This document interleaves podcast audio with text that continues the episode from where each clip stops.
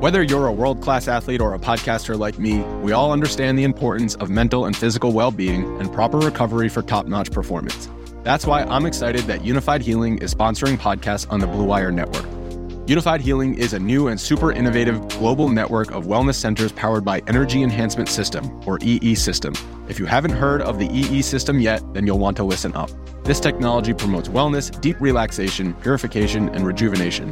Wherever you are across the globe, access to a center is easy and affordable. Interested in experiencing the EE System technology for yourself? Go to unifydhealing.com slash bluewire to learn more and find a center near you. That's unified, U-N-I-F-Y-D, healing.com slash bluewire. No material or testimonials on the Unifyd Healing website are intended to be viewed as medical advice or a substitute for professional medical advice, diagnosis, or treatment. Always seek the advice of your physician or other qualified healthcare provider with any questions you may have regarding a medical condition or treatment and before undertaking a new healthcare regimen, including EE system. Support for this podcast comes from US Bank. When it's time for a new credit card, the best ones do way more than just buy stuff. And that's why US Bank offers credit cards that make every day more rewarding. Earn cash back, score points when you shop, dine out, travel, or binge watch, or get a low intro APR. US Bank credit cards were designed to fit your lifestyle. So make every day more rewarding and check out usbank.com slash credit card. US Bank credit cards are issued by US Bank National Association ND. Some restrictions may apply. Member FDIC.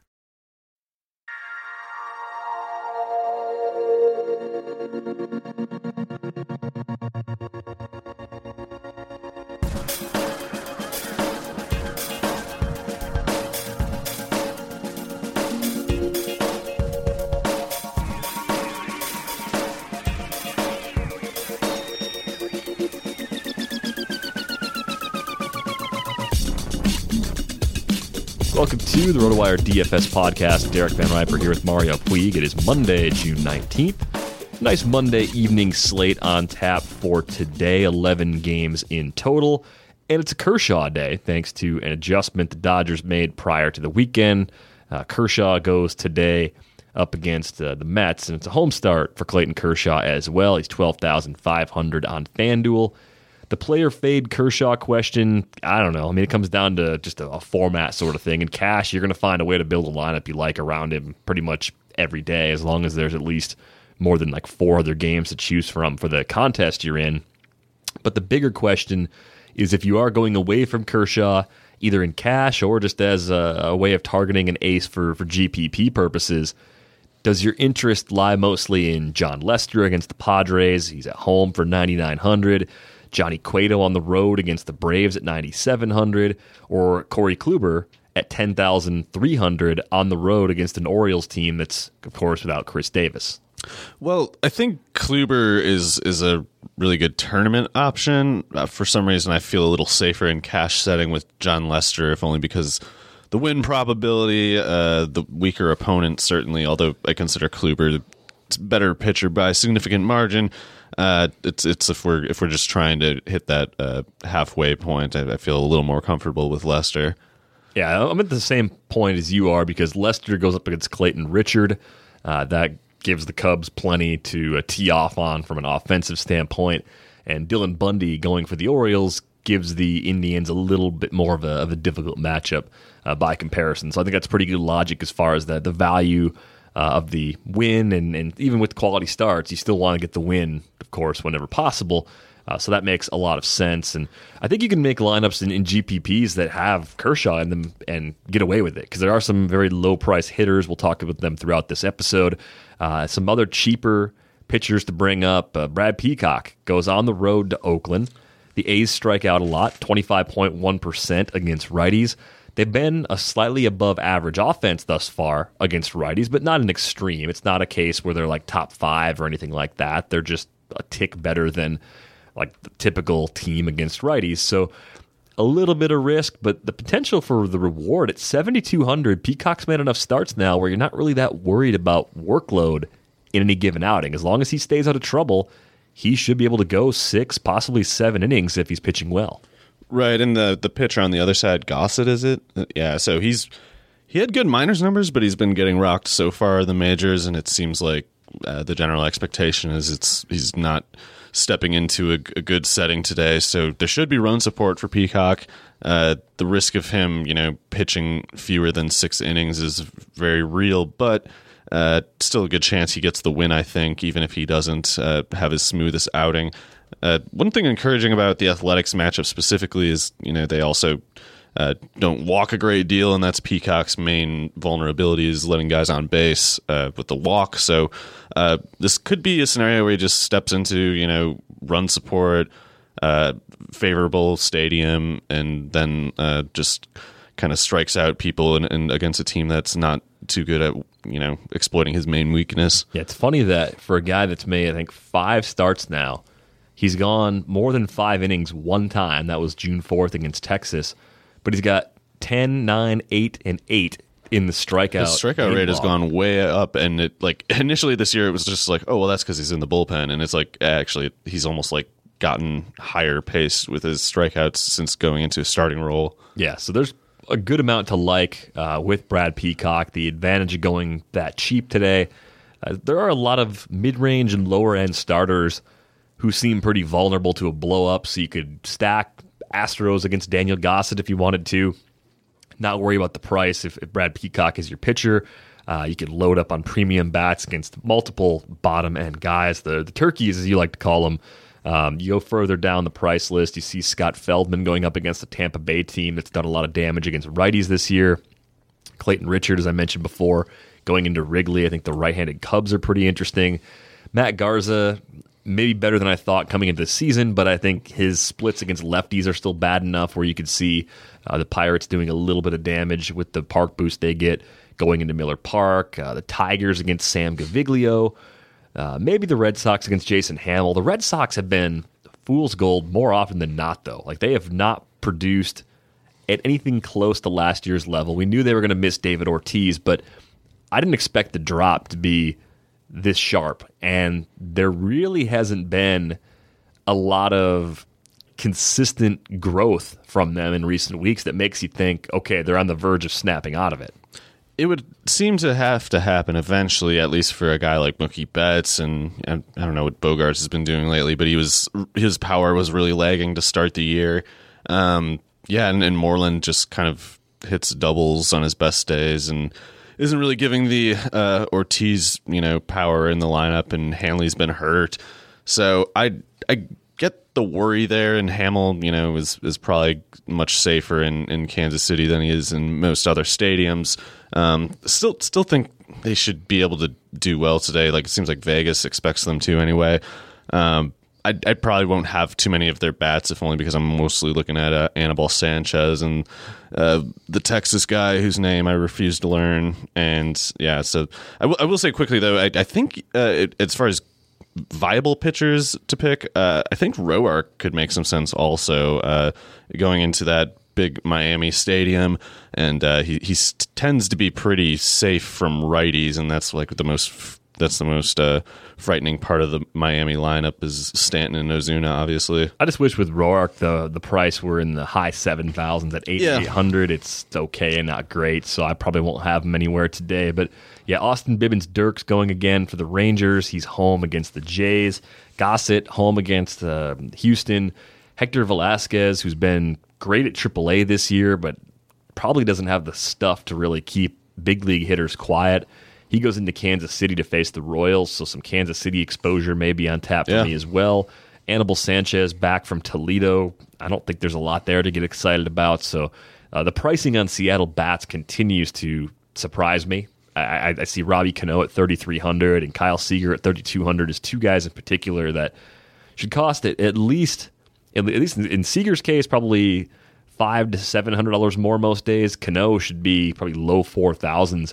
Overall, though, second basemen have been priced down this year. Jose Altuve for a while was cruising just below 4,000. Daniel Murphy was cruising below 4,000. They're up over that mark now at 43 and 4,200. So that's at least changed. But for a while, you could really take advantage of some nice discounts at the Keystone. And, and now Robinson Cano is kind of that everyday sort of consideration.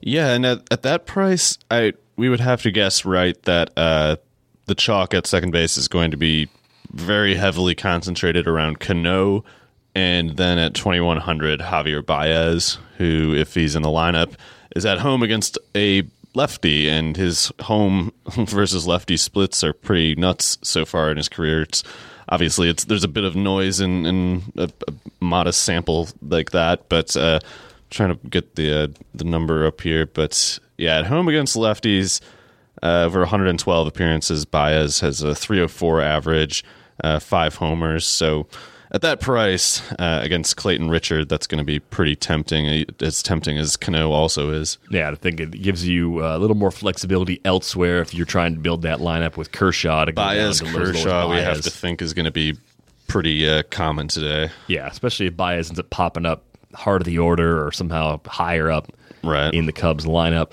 Uh, Gerrit Cole goes into Milwaukee. I mean, we we know with Cole the problem going back to last season is that he's been vulnerable to long balls against lefties in particular. His home run rate's up overall, but lefties are doing the bulk of that damage. The Brewers have two good ones now, and Eric Thames and Travis Shaw. Miller Park, as we've talked about throughout this season, uh, boosts up left-handed power more than any other park in the game right now. So the setup for Cole is less than ideal, but he's only 8,300 on FanDuel. So as you were thinking about building tournament lineups, did Gerrit Cole receive serious consideration for you as as one option to consider? Because it, even though even though the park is a rough setup and, and Thames and Shaw could do some damage, if Cole's pitching well, the Brewers tend to inflate strikeouts. They are at the higher end of the scale, especially against righties, with the amount they whiff. Yeah, definitely. So, and and yet the, the Brewers are a scary enough lineup that uh, their their strikeout rate probably won't attract that high of ownership relative to you know most of the time that a strikeout rate like that and a player like Cole would merit. So, uh, yeah, he should be pretty lowly owned, and he should be in a context where he you know has theoretically tournament type upside that you w- want. Um, definitely not a cash game option, but for a tournament, I, th- I think he makes plenty of sense. Yeah, there's a lot of different ways to attack it, though, from a hitting perspective. I mentioned pretty much all Royals against Hector Velazquez should be in play. Uh, all Mariners against Anibal Sanchez. Lefties get a better park boost in that park. Uh, same goes for the Tigers going up against Gaviglio. Giants against R.A. Dickey make Yeah. a lot of sense. I mean, lefties Those we lefty know are, are getting the, the biggest boost at SunTrust so far. Belt and Panik are pretty cheap. Very, Uh, very affordable. Belt's only three thousand flat today, so that's pretty interesting too. If you're going away from the Ryan Zimmerman, Eric Thames tier at first base, uh, all Astros against Gossett, uh, lefty Brewers against Cole, lefty Pirates against Garza, lefty Rays against Feldman makes sense. Lefty Dodgers against Wheeler.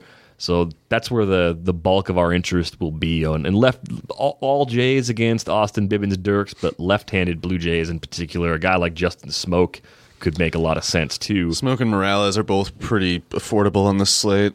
It's unfortunate you have to choose between the two Yeah. every time. I hate that about the DH spot. Yep, yeah.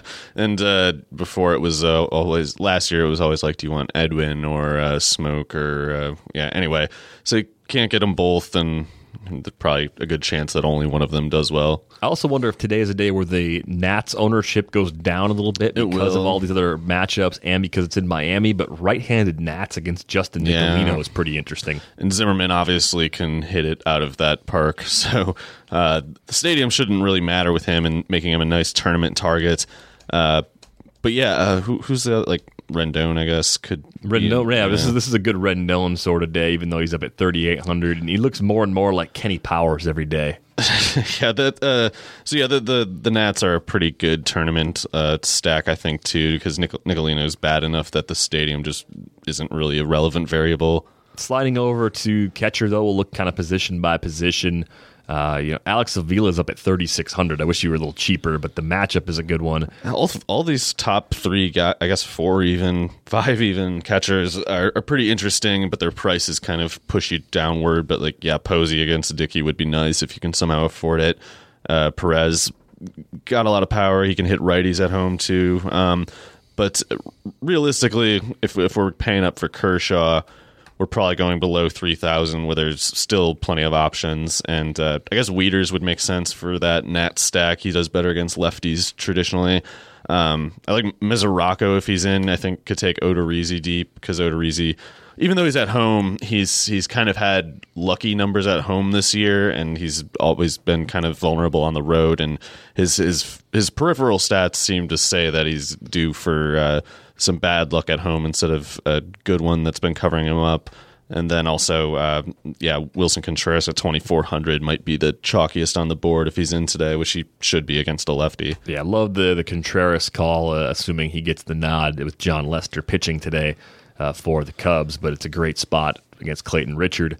Uh, looking over at first base, I mean, again, there are high end options that are, are worth considering. Zimmerman at 3,900, Eric Thames at 3,800 going up against Nicolino and Gerrit Cole, respectively.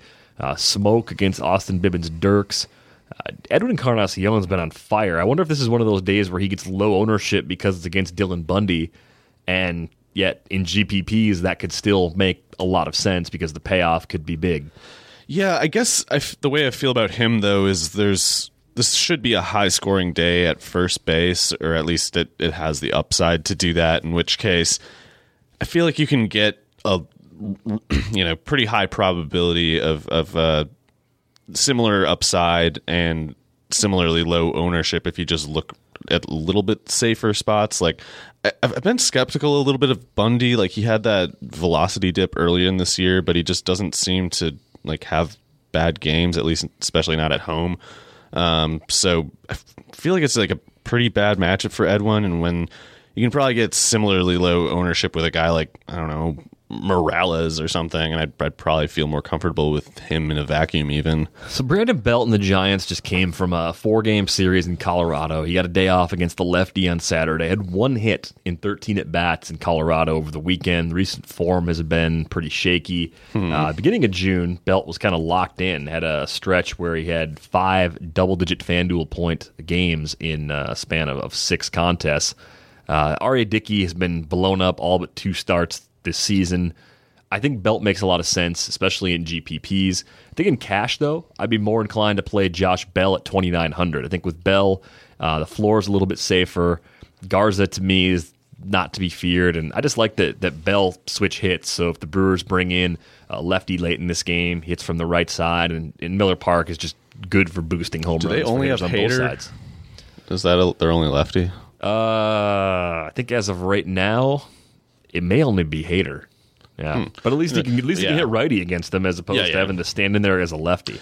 Yeah, so Bell makes plenty of sense too. Uh, but yeah, it's like I, I, guess I just don't really want to test my luck with Edwin when guys like uh, yeah uh, Josh Bell, Morales, even yeah Bell's uh, I don't know. There's somebody else who I was looking way lower, but uh, nah, never mind uh, anyway, yeah, I, I, I like a lot of those first base options, and uh, Belt I, I, feel like is kind of due for a, a, good stretch here. Like he has the same contact basically as previous years, just the BABIP's really low, and even with a low BABIP, the ISO is only like I don't know eight or ten points behind where it was last year. So I think he's going to have a surge of both average and power coming up, and why not in that stadium against Dickey?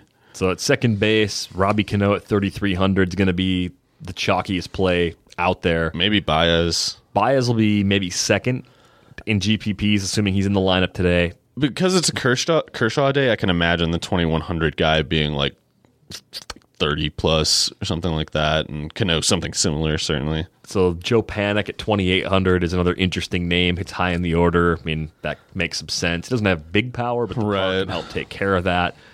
Anybody else at second base really kind of caught your eye? Not really, no. Um, I'm making one last run through. And Scooter's 2400 against Odorizzi, but that that happened already. The the Scooter explosion, it's already happened. It's not going to happen again. He's going to get to 12 homers tonight. I mean, he, he homered again yesterday against the Dodgers because apparently that's what he does now. Yeah, uh, but yeah, I, I, guess Scooter makes some sense. I just in, in, that stadium, I don't really feel the need to push it when Baez is twenty one hundred at home and Cano is only uh, eight hundred more. Yeah, Cano is just going to be the default though for me. Uh, moving over to third base. Kris Bryant got some rest over the weekend. He's only 3,800 going up against Clayton Richard. You talk about expensive building blocks. You know, assuming that he's healthy enough to be in the lineup, and after two days off in the last three. I would expect that to be the case. I think Kris Bryant makes a ton of sense today, having relaxed a little bit over the weekend. Yeah, and and it's it's a matchup that he should just be at a huge advantage. So I, I will probably go at Bryant a fair amount, but if not, it'll be Kyle Seager at third, mostly for me, thirty two hundred. Um, trying to see if there's anybody below that worth messing with. I mean, even if you think Corey Kluber is awesome, which I, I, certainly do, I mean Machado at home might be worth a tournament bullet at three thousand. Um, if only because if, if you're you know trying to save at the position. Um, but yeah, otherwise that's probably all I'm really. I guess Forsythe maybe at 2200 could make some sense, but pretty much between those four guys, I think, and I'm certainly mostly looking at Seager and Bryant. Yeah, Matt Chapman's only 2000, the the rookie for the A's, but it's against Brad Peacock. Yeah. So. Yeah, I mean the the power is huge, and he probably walks once or twice against Peacock, but that that's almost like a detriment. It's like if if Peacock's missing the zone, it's Chapman's not going to swing at anything. Yeah, so kind of cuts both ways, I guess, with trying to pick on Brad Peacock. Uh, shortstops. You look at uh, Trea Turner; he's the most expensive option. Correa's at forty three hundred. Assuming you can't pay up there, Corey Seager at thirty seven hundred as part of a Seager stack. Seager stack day. That could make a ton of sense, and I, I see the case for that. Uh, Brandon Crawford, another one of the yeah. Giants lefties, though at three thousand. That even if you don't want to play Panik and you don't want to play Belt, Crawford's got pop at shortstop, so in that stadium, I, I like his homer chances today. Yeah, I think Crawford. If I'm picking between all those Giants, based on the position and the alternatives at shortstop and how much they cost, yeah, Crawford's probably my favorite Giant on the board today. Yeah, it's easier to pick a, a giant at shortstop than it is at first. So as, as appealing as Belt is, it's uh you know it's a little painful passing up some of those other bigger names at that position. There's not really anybody but Seager that I'm worried about missing out on at shortstop. Agreed. Uh, as far as other cheaper options go, I mean, maybe in GPPs, Tulo against Austin Bibens-Dekker at 2,700, but Tulo's been bad. yeah, uh, I was going to say in a tournament, I think against Sanchez, Motter can hit a homer, uh, 2,700. He's two hit or miss to be considered in cash, but uh, he could give you a home run at a 2,700, and I assume he's not going to be that highly owned even in tournaments. Um, but yeah, otherwise at short, uh, just don't really feel like bothering with other things. The production from Orlando Arcia hasn't been anything to write home about, but the price continues to be cheap. He's only two thousand. I know I mentioned a lot of the struggles for Gerrit Cole men against lefties. You're you're looking for salary relief and GPP punts. 2000 for Arcia is still very nice. Yeah, I won't be picking him today, but I I, I do think he's going to be a, a, pretty good bat and not that far from now. Like I don't expect like a Lindor type outcome, but I think there's for his age, he's been pretty encouraging. He has moments of real power flash too. Um, but yeah, it's unfortunate he's not a lefty today. Moving over to the outfield, uh, Bryce Harper against Justin Nicolino. Even though it's lefty lefty, I kind of like that as a, a low owned Harper day, but it's going to cost you forty six hundred. Yeah, that's what Harper costs. Uh, but you start looking at some of the outfielders that are, are more affordable, and again, I, I, like the Astros stack against Gossett. It doesn't take anyone uh, with a lot of experience to to point that out. Anybody can make that call on their own. Uh, you start looking a little further down you see, you see some value at the position quickly. The the Boston outfielders are still cheap. Benintendi's only thirty four hundred. Uh, it's a case where I, I, don't I don't really like any of the Royals pitchers. Their bullpens underperformed a bit, so that could still work.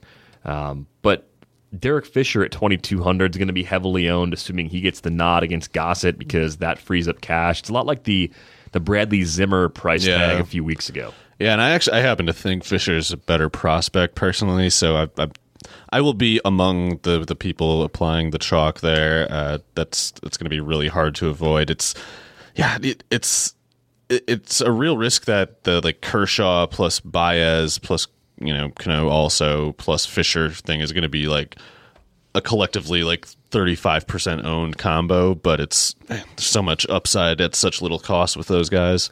So I can't figure this out. Why has Gregory Polanco been so bad? I mean, he's 3,100. He's going up against Matt Garza. He's getting a park boost. He should be high up in the order for the Pirates. If you're thinking about Josh Bell, you have to at least consider Polanco as one of your three outfielders, right? Yeah, it's he's where is he anyway? 34 3100. 3100. So yeah, he's like 300 less than Adam Frazier. Um, didn't expect that to happen before this year. Uh, is he just playing hurt? I honestly don't know. I think, I think he was for a while. He homered over the weekend, and if you look at the more recent body of work, you don't see. At least I haven't seen enough of a spike to think that he was necessarily turning it around. He's got a 634 OPS his last 30. He's four for his last 24, including that home run. I just I didn't think he could be this bad. I thought last year was that big step forward, the 22 home runs, 17 steals. I thought more of the same was kind of the new baseline, and the possibility of like a 30 homer season with 20 steals was still there uh, as he continues to uh, really make adjustments and become a premier corner outfielder at the big league level. What he's done through 52 games this year has made me kind of dial that back a little bit because this is not that far away from the line we saw from Polanco uh, back in 2015. Okay, yeah. I mean, I, I I'm a f- pretty firm believer in his talent, so I guess if he's failing to meet expectations, I'd be inclined to think it's re- related to durability problems. But uh, yeah, I guess I guess the contact is there as high as ever. It's like BABIP's twenty points lower than last year, and there's been no power, but lower strikeouts. So I guess there's no reason he can't get going in a context like this against Garza.